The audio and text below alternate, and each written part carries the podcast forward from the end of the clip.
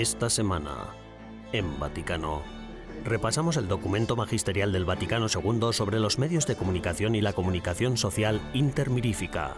Escuchamos a la madre del beato Carlo Acutis hablar de la extraordinaria vida de su hijo y en el 60 aniversario de la elección de San Pablo VI como sumo pontífice, visitamos el Museo de los Papas en Roma para saber más acerca de su extraordinaria vida.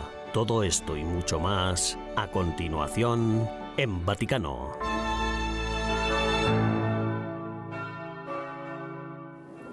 Camminerò a un passo da e fermeremo il vento come dentro Más de 7.000 niños de 84 países se reunieron con el Papa Francisco en el Vaticano para compartir sus esperanzas y preocupaciones de cara al futuro.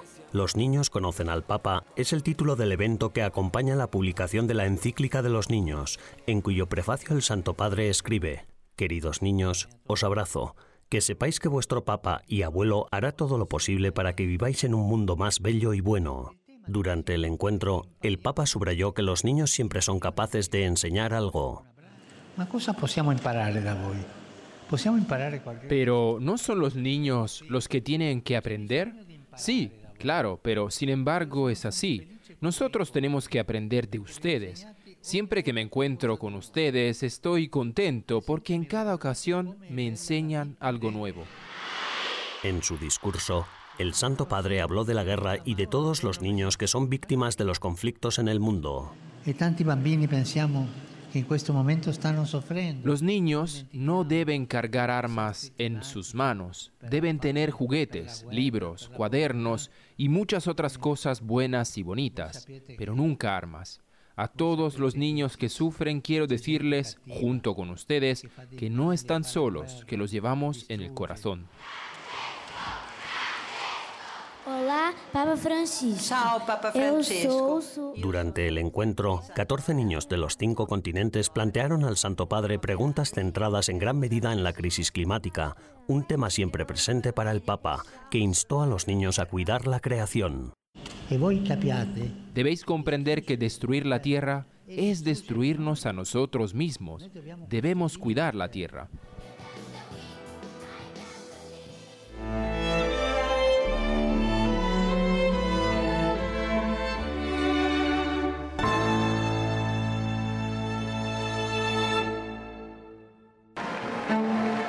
En un nuevo motu propio, el Papa Francisco pide un cambio de paradigma en la teología católica, titulado Ad Theologiam Promovendam o Para promover la teología.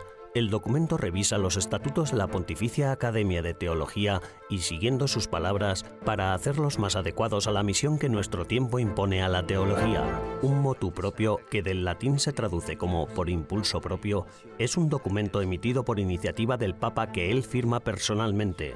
En este caso, el Papa Francisco quiere que la teología tome como punto de partida esencial un amplio compromiso con la ciencia contemporánea, la cultura y la experiencia vivida por la gente. Citando la necesidad de hacer frente a profundas transformaciones culturales, el Papa escribe, La teología solo puede desarrollarse en una cultura de diálogo y encuentro entre diferentes tradiciones y diferentes conocimientos, entre diferentes confesiones cristianas y diferentes religiones, comprometiéndose abiertamente con todos, creyentes y no creyentes. El Santo Padre subrayó que la teología católica debe experimentar una revolución cultural valiente para convertirse en una teología fundamentalmente contextual. Guiado por la encarnación de Cristo en el tiempo y el espacio, este enfoque de la teología debe ser capaz de leer e interpretar el Evangelio en las condiciones en que los hombres y las mujeres viven diariamente, en diferentes entornos geográficos, sociales y culturales. Para lograr esta teología en salida, Francisco escribió que la teología debe llegar a ser transdisciplinar, parte de una red de relaciones, en primer lugar con otras disciplinas y otros conocimientos. Este compromiso, escribió, conduce a la ardua tarea de que los teólogos hagan uso de nuevas categorías desarrolladas por otros conocimientos para penetrar y comunicar las verdades de la fe y transmitir la enseñanza de Jesús en los lenguajes de hoy, con originalidad y conciencia crítica. El cambio de énfasis del Papa en la teología católica se reflejó en los nuevos estatutos publicados para la Pontificia Academia de Teología. Ad Theologiam Promovendam cambiará el enfoque del Instituto, de 200 años de antigüedad, de promover el diálogo entre la razón y la fe, a promover el diálogo transdisciplinar con las filosofías, las ciencias, las artes y todos los demás saberes. Los nuevos estatutos piden facilitar la colaboración entre teólogos católicos y los de otras confesiones cristianas o religiones.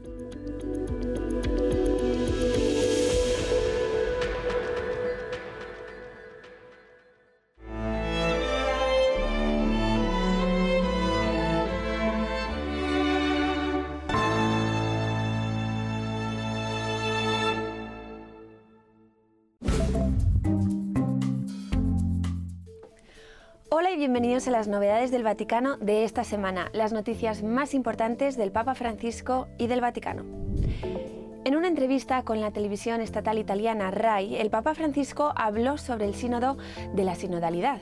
Preguntado por el debate de la Asamblea Sinodal sobre la homosexualidad, el Papa Francisco dijo, es verdad que hoy está un poco de moda hablar de la homosexualidad.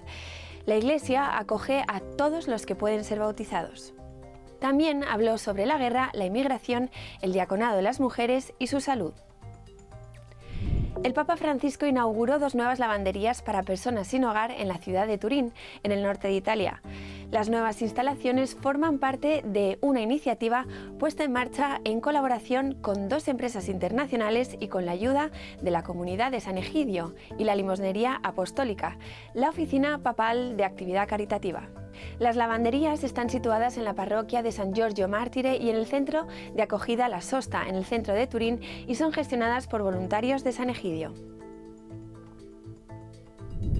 El Dicasterio para el Clero del Vaticano ha aceptado revisar las fusiones de dos parroquias de la Arquidiócesis de San Luis, que el arzobispo Michel Rozansky había decretado en mayo como parte de una importante iniciativa de planificación pastoral que afecta a las parroquias y a los sacerdotes de la Arquidiócesis. Según el derecho canónico, un obispo diocesano tiene autoridad para modificar parroquias, pero solo por una razón justa y específica para cada parroquia. La preocupación por las almas debe ser la motivación principal para modificar una parroquia. El Papa Francisco dijo que tiene la intención de viajar a Dubái, Emiratos Árabes Unidos, para la conferencia sobre el cambio climático COP28 a principios de diciembre. El pontífice no dio más detalles sobre el programa del viaje. La conferencia anual de las Naciones Unidas sobre el cambio climático, conocida como Conferencia de las Partes, incluye a los gobiernos que han firmado la Convención Marco de las Naciones Unidas sobre el Cambio Climático, así como el Protocolo de Kioto y el Acuerdo de París. La intención de oración del Papa Francisco para este mes de noviembre es rezar por él. Rezad al Señor para que me bendiga, dijo el Papa Francisco en un vídeo. El hecho de que alguien sea papa no significa que pierda su humanidad, añadió el Santo Padre. Al contrario, mi humanidad crece cada día con el pueblo santo y fiel de Dios. El Santo Padre calificó su papel como pontífice como un proceso en el que aprende a ser más caritativo, más misericordioso y sobre todo más paciente como Dios nuestro Padre, que es tan paciente. Gracias por ver el programa de esta semana. Almudena Martínez Bordiú para EWTN Vaticano.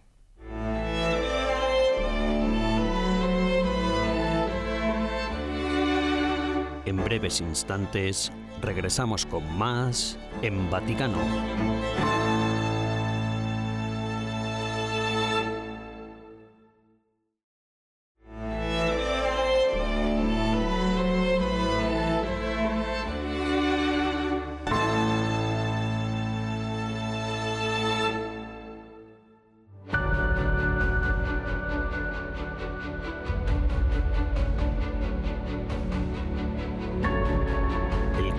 Diciembre de 2023 se cumplen 60 años de la promulgación de Inter Mirifica, el decreto del Concilio Vaticano II que revolucionó el enfoque de la Iglesia Católica sobre los medios de comunicación social.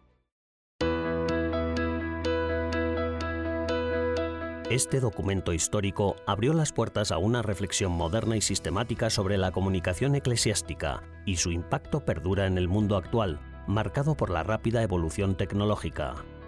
Para celebrar este aniversario, se ha organizado una conferencia de tres días que explorará el pasado, el presente y el futuro de la comunicación institucional. Coordinada por tres destacadas instituciones académicas pontificias, la Facultad de Comunicación Social Institucional de la Pontificia Universidad de la Santa Cruz abrió la conferencia con un análisis histórico y un examen del contexto institucional del documento. ¿Qué era la comunicación en aquel tiempo? La comunicación en ese momento principalmente consistía en radio, impresos y televisión. Por lo tanto, esto también hace que el documento de esa época parezca algo distante hoy. Pero ¿por qué seguimos interesados en este documento 60 años después? Porque los fundamentos antropológicos siguen siendo los mismos, las personas siguen siendo las mismas. Aunque los medios de comunicación social han evolucionado considerablemente desde que se promulgó el decreto, los principios en los que se hace hincapié siguen siendo universales y muy pertinentes. La Iglesia en su compromiso de llevar la salvación a todas las personas, ya reconoció en aquel desafiante periodo de comunicación la necesidad de utilizar estas herramientas para difundir el mensaje del Evangelio y promover el bien común. La moralidad, en la comunicación, es la La moralidad, incluso en la comunicación, sigue siendo la misma y los desafíos son los mismos. Por un lado, debe existir la libertad de comunicación y por otro lado, se deben respetar los derechos del individuo y así sucesivamente. Por lo tanto, este documento deduce una antropología cristiana que todavía constituye una base válida en la actualidad. Posteriormente, por supuesto, en las décadas que siguieron, se ha desarrollado aún más la acción de la Iglesia en relación con los medios de comunicación es una de las cosas que este documento demanda y en el último párrafo se menciona la necesidad de un enfoque pastoral hacia los medios que se implementará casi 10 años después. Por lo tanto, podemos ver que existen elementos más profundos de la enseñanza de la Iglesia en este contexto. Aunque Intermirífica se promulgó en 1963, sus principios siguen siendo de actualidad en una era en la que los medios sociales y digitales dominan el panorama de la comunicación. Entonces, la conexión de Intermirífica con los documentos anteriores y los que le siguen es muy interesante. Sirve como una especie de línea divisoria. Por un lado, retoma muchos temas esenciales. Es un documento muy conciso, ya que los documentos papales anteriores y las encíclicas se centraban más en el cine, la radio y la televisión, con un énfasis mayor en aspectos específicos de los medios de comunicación. A medida que avanzan los siglos, queda claro que con la explosión de los medios de comunicación de masas, el enfoque debe centrarse más en el contenido y en la educación de los individuos, los usuarios. Por lo tanto, se produce una transición hacia algo mucho más restringido desde una perspectiva esencial, por así decirlo. Desde el Concilio Vaticano II, la Iglesia ha reconocido el importante potencial de los instrumentos de comunicación social para enriquecer el espíritu humano y difundir el reino de Dios. Sin embargo, es igualmente consciente de los riesgos que su mal uso supone para la humanidad. Pienso que si pueda reputar actual. Creo que puede considerarse relevante en parte porque con la llegada de la tecnología al principio, los textos magisteriales se centran mucho en el medio. Esto es lo que también sucedió con Internet, ya que muchos de los documentos estaban relacionados con la nueva tecnología y lo que ocurrió en términos de terminología, por así decirlo ayuda a sintetizar los elementos esenciales. Y ahora que estamos en un proceso de síntesis, porque han pasado más de 20 años, con el desarrollo de Internet nos damos cuenta de que la síntesis que la intermediación había hecho con respecto a los medios anteriores es relevante ahora para Internet, para la explosión tecnológica que ha ocurrido en la actualidad. Esta conferencia, patrocinada por el Dicasterio para la Comunicación, ofreció un enfoque multidisciplinar que permitió analizar Intermirífica tanto desde una perspectiva histórica e historiográfica como desde una perspectiva de futuro, destacando su relevancia en la evolución de los medios y la tecnología, revelando su continuo significado e impacto en el mundo contemporáneo de los medios y la comunicación.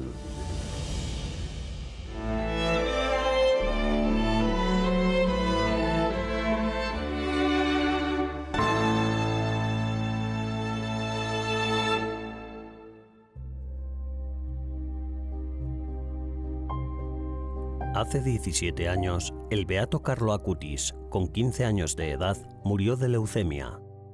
Nacido en 1991, el mismo año del lanzamiento de la World Wide Web, Carlo Acutis ha sido aclamado por el Papa Francisco como un ejemplo de amor y santidad en nuestra compleja era digital.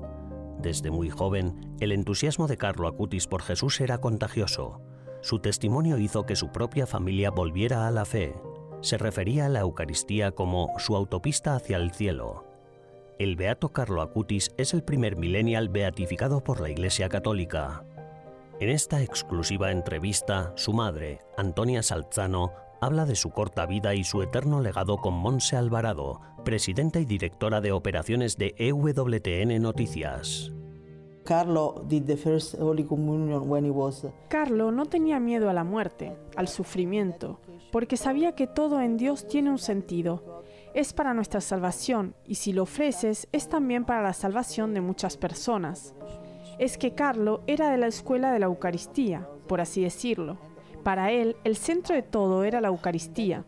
Hizo la primera comunión a los siete años y ahí mismo dejó escrito, estar siempre unido a Dios. Este es mi programa de vida. Empezó a ir a misa todos los días, a hacer adoración eucarística todos los días, rezaba el rosario a diario y también leía la Biblia.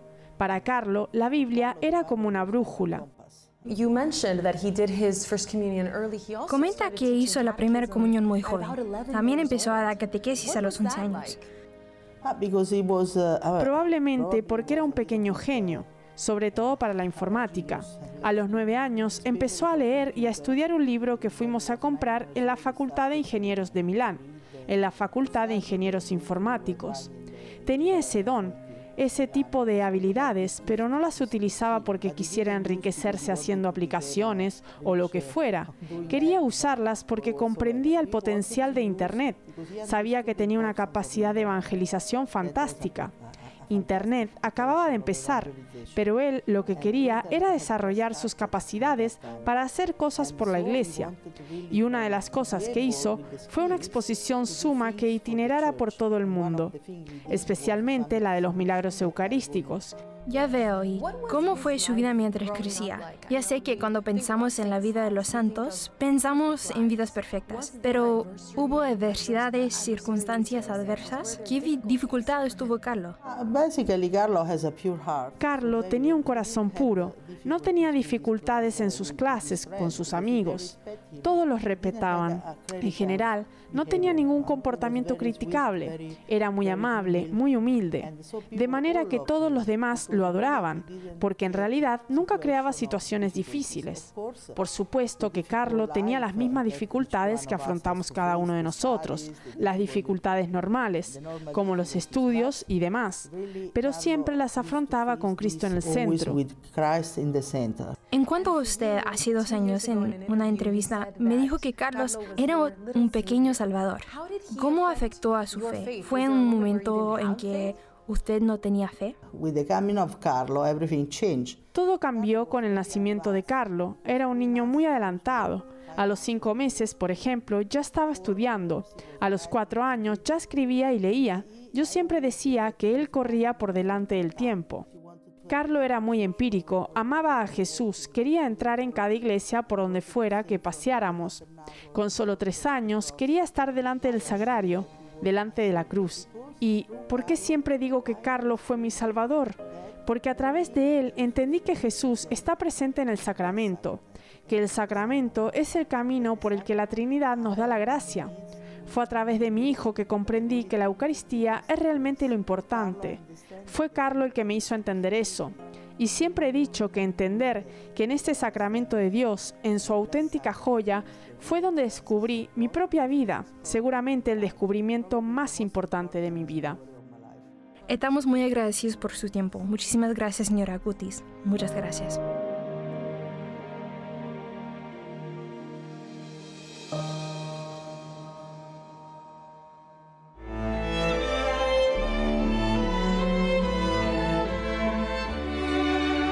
Tras una breve pausa, regresamos con más en Vaticano.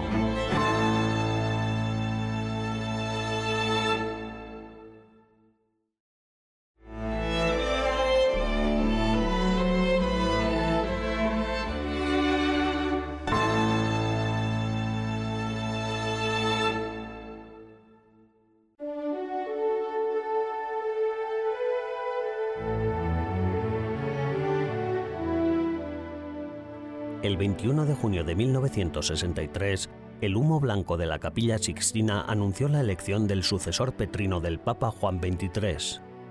El cardenal Giovanni Battista Montini se convirtió en papa bajo el nombre de Pablo VI. Con motivo del 60 aniversario de su elección, a dos pasos de la ciudad del Vaticano, en la Pinacoteca Poli, se ha montado una exposición con los objetos personales de San Pablo VI. Con el fin de recorrer las principales etapas de la vida de Montini, hablamos con el director y comisario de la exposición, además de gran apasionado de la vida de los papas, Iván Marsura. La mostra inaugurada del cardenal Mario Grech. La exposición fue inaugurada por el cardenal Mario Grech justo al comienzo del sínodo. Se organizó para conmemorar el sexagésimo aniversario de la elección de Pablo VI y sobre todo para reconstruir toda su vida a través de objetos y algunos escritos manuscritos. Un po' tutta la sua vita. El Museo de los Papas es un lugar dedicado a preservar y compartir la historia de la Iglesia, ofreciendo a los fieles la oportunidad de acercarse con devoción y curiosidad a los objetos personales de los pontífices. Se trata, de recuperar Se trata de recuperar todas esas piezas de la vida de cada papa y por supuesto hacerlas accesibles a los visitantes. Por eso siempre digo que es una vocación, la vocación de dar a conocer la historia de la Iglesia a través de los objetos. de la A través de los objetos expuestos, recorriendo las vitrinas del museo, se pueden revivir algunos hitos importantes de la vida de San Pablo VI. All'interno della mostra ci sono dei pezzi Dentro de la exposición hay algunas piezas particulares como el paraguas con el que la madre de Pablo VI, el futuro Pablo VI, acompañó a sus hijos al santuario de la Madonna de la Stella o el altar de su primera misa, regalo de sus padres el día de la primera Santa Misa de Giovanni Battista Montini. Además, hay muchos otros objetos relacionados con diversos aspectos de la vida de Pablo VI. Tenemos una sotana de la época en que era sustituto en la Secretaría de Estado, la casulla como arzobispo de Milán o la casulla del concilio. De su pontificado hay objetos específicos como el martillo y la paleta utilizados para abrir la puerta santa o un cáliz con el que celebró la noche de Navidad del 1972. En definitiva, muchos objetos que acompañan la vida de este papa. La vida eh, de questo, de questo papa. El museo no es solo un lugar de conservación, sino que aspira a convertirse en un lugar establecido que contribuya al bien común. En los últimos años ya hemos organizado varias exposiciones sobre los papas. Y sí, esperamos que en un futuro próximo este proyecto tome forma y tenga una sede permanente. La idea que tenemos en mente es que una vez establecido este museo, todos los ingresos, una vez deducidos los gastos de funcionamiento, se destinen a obras de caridad. Así pues, un museo de los papas que pueda contribuir a hacer el bien y a difundir su mensaje. Esta misión es un reflejo de las enseñanzas y los ideales que la Iglesia ha abrazado a lo largo de los siglos compartir los recursos del museo para fines benéficos y la vocación de canalizar el legado de los papas en un mensaje tangible de esperanza.